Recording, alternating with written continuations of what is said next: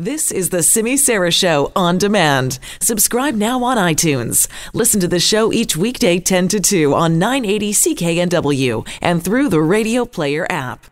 Our next guest is a longtime Silicon Valley insider and investor, one of the early investors and mentors to Mark Zuckerberg of Facebook.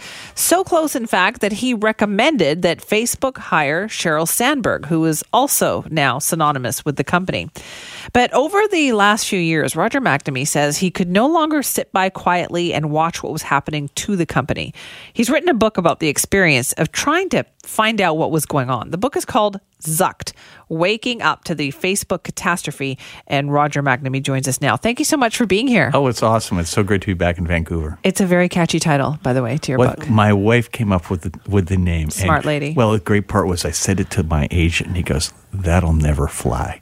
And then about a week later, he calls me back and goes, "I can't get the name out of my head. We got to go with it." So then I run it by the editor. He goes, "That'll never fly." He takes it to the sales force, and 20 seconds later, he calls me back and goes, "They just tore me a fresh one. They said that's the title, dude. Back off. It's our favorite one of the whole year." Well, it was off to a good start then. Um, the book is so fascinating. You, there's a line in the book where you say you are really sad about Facebook. Yeah. Why? Well, imagine this. I began my career in Silicon Valley in 1982. So I was back when dinosaurs roamed the earth, right? I mean, the space shuttle was the big new thing before PCs. So when I met Mark, he was only 22, but I had been investing for 24 years, half my life. And he was extraordinary. You know, I thought he had a better value system and a much better idea than anybody else at that time, which is really saying something. Because if you think back, the early 2000s, a lot of the companies got started got started with this notion of just ignoring the rules, ignoring the law, Yeah. and just taking what they wanted. So think Uber and Lyft and Airbnb or Spotify, Right. right? All of them took advantage of something. Facebook seemed like it was more balanced, like it was more user focused, and it required identity. You had to use your school email address to get on when I first got involved with them. And I thought that was going to allow them to be bigger than than Google was at that time because it would keep trolls out. And so I really believed in Mark. And so I was sad because I spent three years as a close advisor, and then I was, you know, six, seven years just watching from the sidelines as a fan. And for whatever reason, I should have seen the signals earlier than I did. But when I finally saw them, it was just heartbreaking because, you know, this was something I'd been involved in, something I really believed in, people I really liked. And all of a sudden, I'm having to come to terms with, with a, a, catastrophe.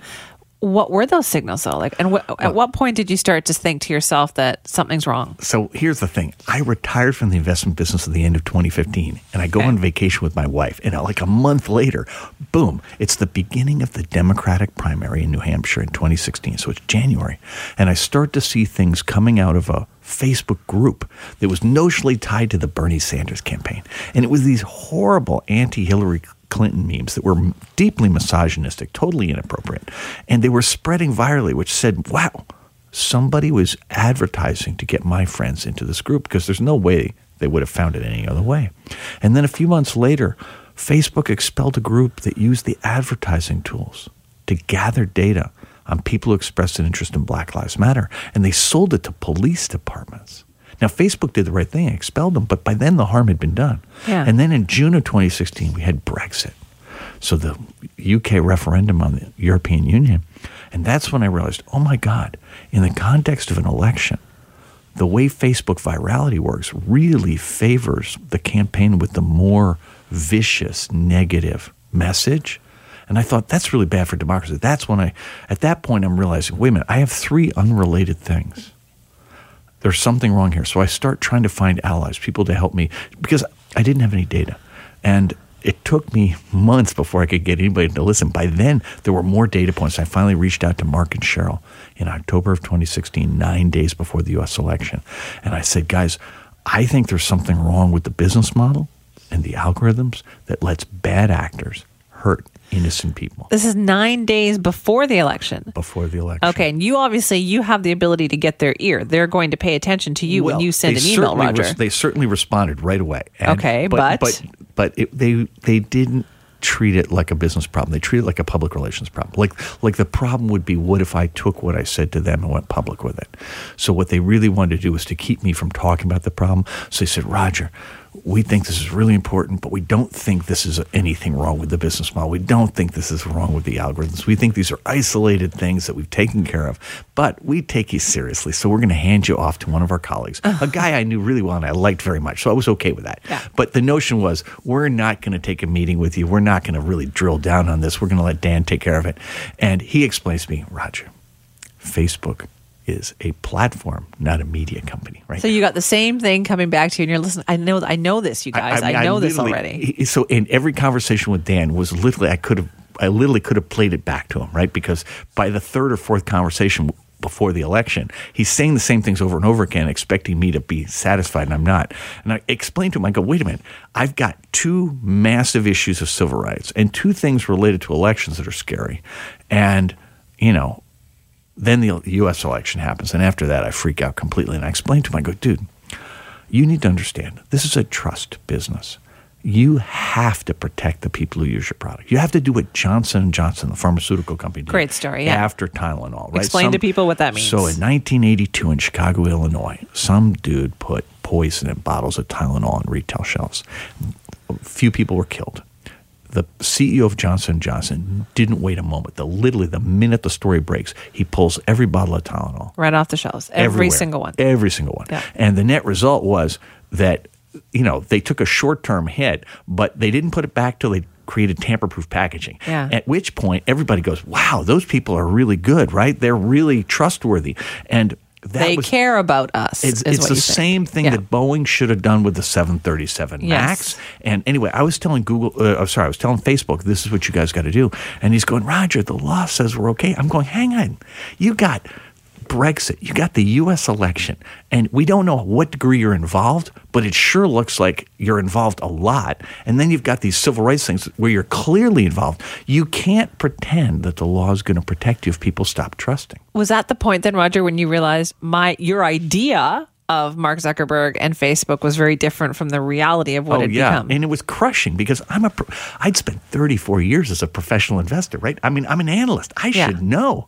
And it was like, why didn't I see this sooner? I just I wanted to. Why didn't you see it sooner? It's a great question. I think it's because I was at the tail end of my career. I really liked these people. I wanted to believe they were different and better.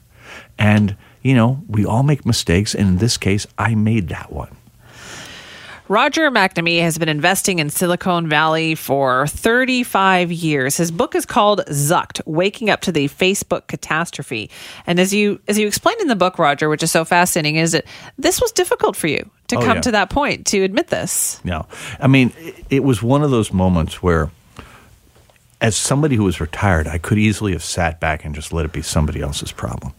And for whatever reason, I realized it was a moment in time that was really a test of my character. You know, if I wasn't going to stand up and do something about this, I wasn't really going to stand up and do anything about anything, right? And uh, it was funny because when I gave up after three months trying to persuade Facebook to do the right thing. I I had a mom, a month of soul searching I was trying to figure out what should I do, and I couldn't find anybody to work with on the thing. And then a miracle occurred. I was on Bloomberg Television co-hosting their tech show, which I do once or twice a year, and by pure dumb chance. There's a guy on there named Tristan Harris who had been the design ethicist at Google. And he's on because he'd been on 60 Minutes, the US uh, news program, talking about brain hacking. And now Tristan is an expert in persuasive technology. And he was really talking about the fact that when you take the techniques that advertisers and public relations people have used for 100 years and you put them on a smartphone, hmm. you get superpowers, right? You get this ability to really manipulate Get right into people's brain, yeah. because you can tailor it so individually. And this notion that Facebook is two and a half billion Truman shows with everybody getting their own reality and how dangerous that can be to people's public health, but also to democracy.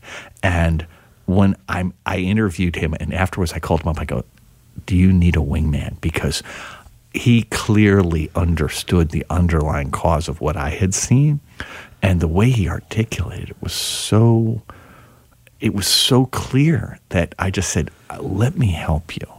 And so the two of us ganged up. And in fact, one of the first things we did was come here to Vancouver. We came to the TED conference in 2017. Right. And a couple people managed to get Tristan onto the schedule at the last minute. So he comes to deliver the pitch here in, in, in, in Vancouver. And everybody like we're expecting a thousand people are going to come immediately to our side, right? And the whole thing, we're, like, we're going to solve. Not the, listen to us? We're going to yeah. solve. How are they going to? Not me, but to Tristan, right. right? But we're thinking it's we're going to have a thousand people. We're going to be done in yeah. two weeks, right? And we get like two business cards out of it out of a thousand people, and then we, neither one of them returned the phone call afterwards. It was like it was immensely. And this was after, like, was this after Cambridge Analytica? No, no, no. this, this is like a whole year before. Oh, okay? okay, this is oh, still a whole year before, and all so right. th- th- in fact, that's the problem. Was at the beginning of this thing. You know, we all had a worldview of what these products were like, and we knew that we were giving up personal data in order to get a great free service. What we didn't realize was what else was going on. That, in fact, there was a lot more data being consumed than what we notionally understood ourselves to be giving up. We would sit and, there, and that that data was being used for more nefarious purposes, and people realized. Well, it, or it, it was available to in, on Facebook to be used by bad guys, Yeah. and it was available inside Google to be used by Google too, right? Yeah. And so you wind up with this situation where you think you're getting a fair trade, and what re- is going on in reality is that 99% of the value is from what they call metadata, which is the data about what you're doing. So it's the device you're on. Are you moving? Are you still? Are you with other people? Where are you? Right? Yeah. That has a lot of value. But your browsing history is immensely valuable. What are the 200 things you did before the thing they're interested in? What are the 200 you do after? What do other people do around that? And then they buy all this data, like banking information, you know, and uh, uh, location from your mobile vendor. They buy health and wellness stuff from applications, right? There was a scandal just a few weeks ago Right. about women's menstrual data being sold to Facebook. And with that whole set of data, they can construct a data avatar on each and every one of us, whether we're on the platform or not, right? You're not on Facebook. No. And yet, I promise you, somewhere inside that server at Facebook, they have got a really good view of you. And the key thing is we sit there and think, well, wait a minute, our data's out there. There's nothing we can do about it. But the truth is, it's the wrong way to think about it because the damage they do to us is trivial in comparison to the way they use our data to affect other people. So then, is there a way to not let that happen? Yes. So the thing I've been arguing for is I believe that the practices around data are just wrong. So the Europeans with their global data protection regulation and the state of California which has its like GDPR light those are were the right idea for how we understood the problem 3 years ago. Okay. Now what we know is that all this other data, right? Because those things only cover the data you put in, which is maybe 1%. The other data is is essentially commercially available to anybody who wants it. And we need to stop that. We need to end the practice. Only of- by law, do you think? Is that I- I only it- regulation? no, I, well, I, one would have hoped the companies would change, but I've No. given up on that. So we Yeah. need regulation. So what I'd love to see here in, in Canada is just end the practice of third-party transactions in any kind of personal data. So financial, health and wellness, banking. I'd like to end the practice of companies scanning emails and documents. I mean, in the United States, if Google is in fact a platform, that makes them a common carrier. So, like a phone company or a postal service, they're not allowed to read the contents of what you're doing. Yet they read Gmail. And I'm sitting there going, wait a minute, you're either a platform or you're a media company. If you're reading Which the one content, is it? Yeah. Well, but my point is, they're claiming that they're a platform. In which case, what they're doing is breaking the law. And it, by the way, it's not like a civil offense; it's a criminal offense. And so, my point here is, we've never had the conversations. What I want to do is stop the data traffic, and then have a conversation about what's reasonable. Because if we're trying to have the negotiation from where we are today, you wind up with the global data protection regulation. You wind up addressing only a teeny fraction of the problem. And so I want to do that. And then I want to use antitrust law in the US to create space for competitors because these guys are blocking oh, everybody. Oh, absolutely, I mean, yeah. Facebook, Google. They buy up everybody. Well, and think about Facebook, Google, Microsoft, and Amazon control probably 80% of all the artificial intelligence talent in North America. And all of it's being devoted to behav- crazy. behavioral manipulation, right? Which is a really Chinese idea. This is this notion with Pokemon Go or with the Google Maps where, you know, you think you're playing a game or you're trying to get from point A to point B And quickly. they are getting you and from point A Google, And Google's sitting there going, how can, what can I do to change your behavior. So, can I put a Pokemon behind a fence and get you to climb the fence? Yes. Can I put a Pokemon in a Starbucks and get you to go into Starbucks? Yes. If I get Starbucks to pay me, can I do a couponing thing where I can get you to buy coffee? Yes. Or in the case of Google Maps, their job is not to get you from A to B quickly. Their job is to know the time of every possible route. So, some people have to be sent on inferior routes to find out what the timing is.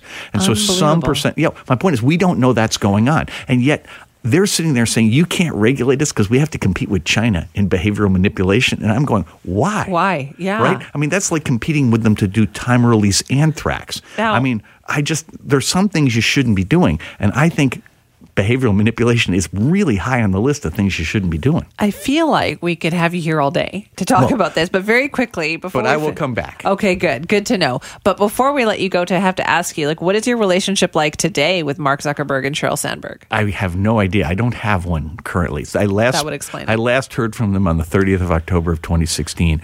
Um, I have heard indirectly. They sometimes say unflattering things about me, which is not a huge surprise because I think. Well, they still haven't gotten the message, though. Well, actually, enough, I think Mark is making a real effort now to be part of the conversation. I don't like any of the things he's saying. I think the things he's saying are disingenuous, but he, for a long time, they were pretending like it didn't apply to them. Yeah. Now at least they're in the conversation. Google's still pretending like it doesn't apply to them. And, you know, Google invented that whole business model and they're really good at it. And they work really closely with a lot of governments. So they think they've got everybody taken care of. And I'm hoping that's not true. We'll see about that. Uh, Roger, thank you so much for joining us today. Hey, it is such a pleasure to be back in Vancouver and to be, especially to be here with you. And I'm come back anytime. My wife and I, we have a, a vacation home here, so Do we you? come here regularly. Okay, then that's it. Now we know we're going to be calling you every Yeah. time we need to talk about this topic because right. it's a good one. The book is called Zucked Waking Up to the Facebook Catastrophe.